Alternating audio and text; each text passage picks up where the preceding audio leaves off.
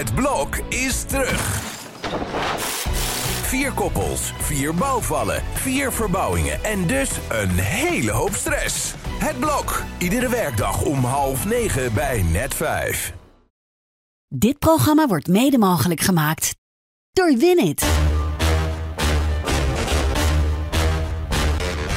Dit is Strikt Privé, de dagelijkse showbiz-update met Evert Zantegoed en Jordi Versteegden. Op Privé Day met zoveel nieuws, Evert, dat we misschien wel een dubbele aflevering kunnen maken vandaag. Nou, dubbele aflevering hier en daar kunnen we er wel snel doorheen hoor. Oh. Dat album van Gordon, dat wil ik nou eerst wel eens horen voordat er nog meer over gezegd wordt. Maar dat komt vrijdag pas. Ja, zeker. Tien persoonlijke liedjes, allemaal covers heeft hij eh, gemaakt. Ik was gisteravond wel bij de magische albumpresentatie in een kerk waar eh, de liedjes dan meteen heilig werden verklaard. En Nou. ja, ik las her en der ook geloof ik bij Showdoes hè, dat het een tikkeltje vals was was.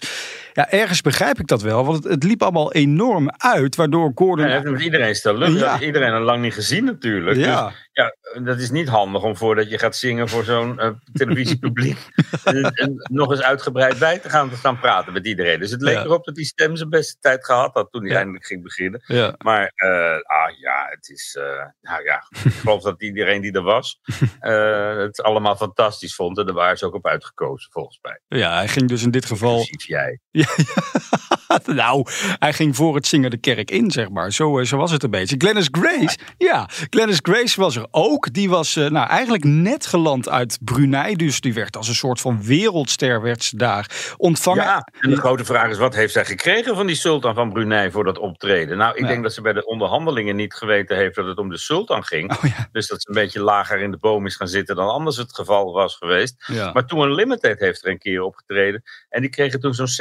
60.000 dollar, heb ik begrepen. Pardon? Dus je moet ook niet denken dat eh, Whitney Houston, die kreeg een blanco cheque en zette daar 7 miljoen op. Ja. Dat is wel een recordhoudster. Hmm. Michael Jackson heeft er ook gestaan en waarschijnlijk ook niet voor minder. Ja. Maar Glennis Grace blijft er toch wel. eh, ja, ze had beter eh, de levenslange gratis benzine voor de auto kunnen vragen. En vrijdag dan lanceert zij voor het eerst sinds die hele Jumbo-rel een nieuwe single. Die heet Zeg Niks.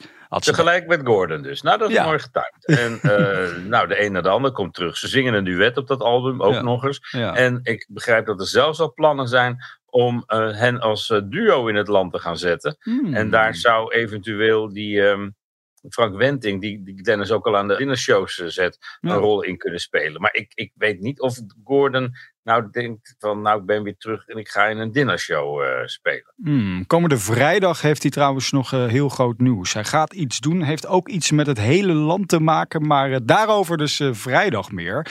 Volgende week donderdag, dan horen we eindelijk wat de Songfestival-inzending van Nederland wordt. Kijk je daar naar uit? Nou ja, wel, want ik heb nu een heleboel landen gehoord. En dan denk ik, ja, dan zegt vooral Frits Hoefnagel altijd van, nou, dit is wel een kans hebben. En eh, dit is beter dan, eh, dan Jood, maar dat hebben we nog helemaal niet gehoord. Nee. Dus ja, de boekmakers kunnen natuurlijk pas echt aan de slag wanneer ons liedje eindelijk bekend is. Ja. En dan weten we waar in de rangorde we ongeveer worden ingeschaald. Europa Pa gaat het heten. ja. En eh, gebaseerd volgens mij op die beroemde tune Mhm. Van het Eurovisie Songfestival. Mag dat zomaar? Ja. Want de componist daarvan, Charpentier, die leefde in de eh 17e eeuw. Oh. Dus die hoor je niet meer klagen. En, eh, dat is klassieke muziek en daar mag je dan gewoon over beschikken. Ja. Trouwens, vorig jaar is dat ook al gedaan, voordat de uitzending begon. Mhm. Toen was er ook een hele act op basis van die eh, Songfestival tune, de Euro- Eurovision tune moet ik zeggen. Mhm. En eh, ja, het, het is wel een melodietje wat meteen blijft hangen natuurlijk. Dus Ja. op zich is het wel handig. Nou, we hebben dus een kleine sneak peek van hoe het ongeveer bij Joost Klein gaat klinken. Even luisteren. When is the song dropping? Ja, het is dus een soort van ringtone. Het is een soort van eh, hardstyle versie van Europa Pa Pa Pa. Dus ik ben heel benieuwd of we straks met z'n allen hierop gaan hakken en gaan springen en gaan dansen. Ik denk eerlijk gezegd wel dat het Europa kan verbinden, omdat iedereen dit melodietje natuurlijk kent. Dus wat ja, dat is wel een voordeel. Dus eh, nou, we gaan, het, we, gaan het zien. Ik vind al die voorbeschouwingen, het is, eh, het is bloed interessant, maar eigenlijk net zo bloedirritant. En we moeten nog tot en met eind mei, Oh. Evert, voordat dit hele spektakel over is. Wij gaan ondertussen even naar het laatste nieuws rondom Peter Gillis. Want ja, niet uniek, maar hij moet binnenkort weer voor de rechter verschijnen, geloof ik. Dat is toch wel de recordhouder op het moment hè, van, van, van rechtszaken. En Ja. hij houdt er de goede moed in. Het gaat nu over een werknemer, daar had hij er nogal veel van, die zijn overuren niet betaald kreeg. Ja, alles wordt uitgegroot, vergroot bij Peter Gillis natuurlijk. Elke Hmm. rechtszaak die er is, normaal zou dat gewoon door personeelszaken worden afgewikkeld.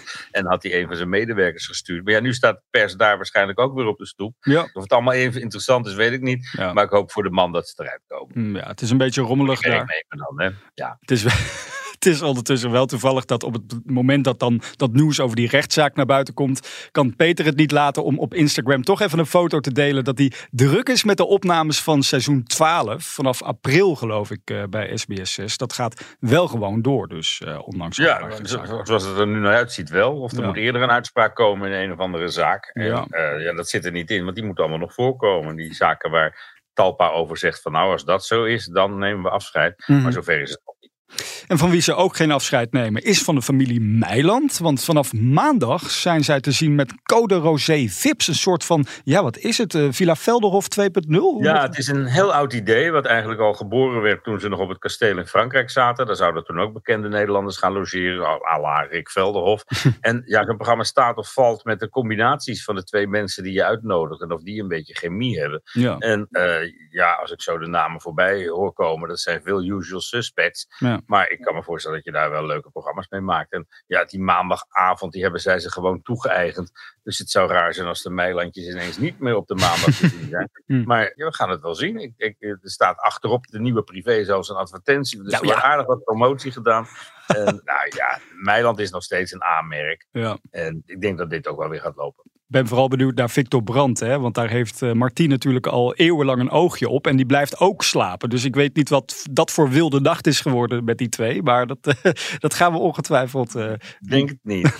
je denkt het, nou, dat is al een spoiler alert. Eh, Maxime Meiland staat vandaag wel ook weer ook in de privé met iets gevoeligs natuurlijk. Hè? Rondom Nou ja, op, op vrijdag zag ze die vermeende verkrachter terug. En Ja. vrij dichtbij, op twee meter afstand begreep ik. En Mhm. dat is toch een ongemakkelijk moment, hoe dan ook. En Ja. dat is altijd, als je een rechtszaal binnengaat, kun je het achter gesloten deuren gaan doen. Maar van tevoren kom je elkaar al tegen in de wandelgangen. Mhm. Die wandelgangen zijn er overigens zo opgebouwd, ook in Amsterdam, dat je elkaar makkelijk kan ontlopen. Ja. Maar ja, op een gegeven moment kijk je elkaar toch aan. om- Per ongeluk, onwi- onwillekeurig. Ja. En dat zijn ongemakkelijke momenten. We hadden nog een ander probleem. Die jongen die hadden we herkend toen hij die rechtszaal binnenkwam. Die Mhm. hebben we ook gefotografeerd. Maar ja, als het nou hierover gaat, over dat hij niet bekend wil worden, beeld je hem dan af of niet? Nou, dat Hmm. hebben we niet gedaan. Hmm. En dat is maar goed ook, want gisteren kwam er ineens al een brief van zijn advocaat binnen. Dat als we dat wel hebben gedaan, dan waren de rapen gaar geweest. Oh. Dus, eh, nou, ik heb ook eens een vooruitziende blik gehad.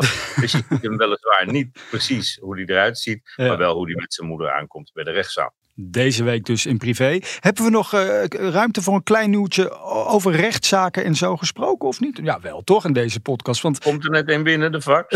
nou ja, ik vroeg me vanochtend in één keer af van hoe is het nu met Tim den Beste? Want daar horen we eigenlijk al Daar tijden horen we niets helemaal van. niks over. We kregen Nee. enkele update over eh, zijn ziekte. Nee. Die ongeveer, eh, dat nieuws daarover kwam tegelijk naar buiten over een, een, ja, een zaak van zeer ongepast gedrag. Mhm. Maar managements, omroepen, iedereen houdt er zijn mond over. En dat heeft vooral te maken met die ziekte natuurlijk, die even de boven, overhand heeft. Ja. Maar eh, ja, dat is toch een zaak die op de een of andere manier zal moeten worden afgewikkeld. Ik weet niet wanneer er een update verwacht wordt. Ja. Maar hij heeft een behandeling ondergaan. En zo langzamerhand zal toch wel duidelijk moeten worden of die succesvol is geweest of niet. Nou, ik krijg dus net een reactie binnen van zijn advocaat die niet zoveel kan zeggen over de rechtszaken, maar wel kan zeggen dus dat er half maart met het medische team gesproken gaat worden om te kijken of die behandelingen nou hebben aangeslagen.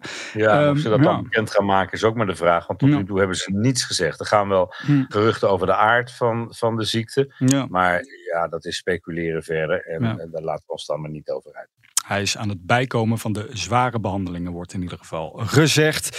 Op deze privé-day. Nou ja, ik ga kijken of ik het album van Gordon toch stiekem al ergens even kan eh, beluisteren. Heb je niet meegekregen? Ja, stiekem wel. En ik heb het voor jou ook op een sticky staan. Dus dat ga ik je geven. Dan kun jij er ook lekker naar luisteren. En dan zijn we er morgen weer, want dan is er een nieuwe podcast.